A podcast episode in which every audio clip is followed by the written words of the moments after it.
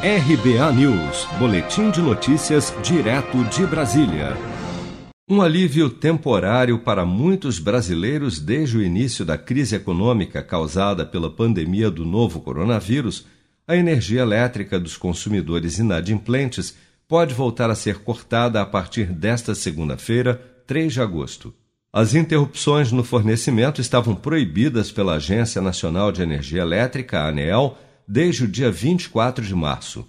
O secretário de Energia do Ministério de Minas e Energia, Rodrigo Limp, detalha os impactos da crise econômica da Covid-19 no setor elétrico. Como na carga, nos primeiras, nas primeiras semanas da, da pandemia, nós observamos uma inadimplência muito elevada, 15%, chegando a 20% em algumas distribuidoras. Aí depois tivemos uma, uma redução dessa inadimplência, até porque as pessoas voltaram a a frequentar comércios e ter possibilidade de fazer o pagamento.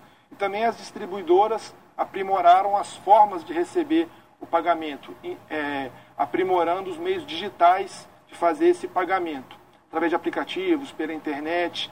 E a título de números, nós temos no setor uma inadimplência padrão na ordem de 2%. De março até, até hoje, nós estamos na ordem de 8,5%, 9%.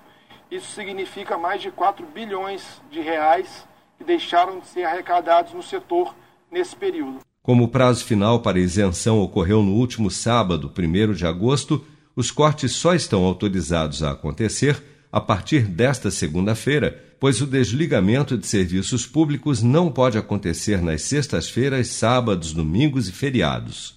As famílias de baixa renda, mesmo sem o pagamento das contas de luz em atraso, seguirão com o fornecimento normal. A chamada tarifa social deve beneficiar cerca de 9,5 milhões de famílias de todo o Brasil até o final de 2020. Você está preparado para imprevistos? Em momentos de incerteza como o que estamos passando, contar com uma reserva financeira faz toda a diferença. Se puder, comece aos pouquinhos a fazer uma poupança. Você ganha tranquilidade, segurança e cuida do seu futuro. Procure a agência do Sicredi mais próxima de você e saiba mais. Sicredi, gente que coopera cresce. Com produção de Bárbara Couto, de Brasília, Flávio Carpes.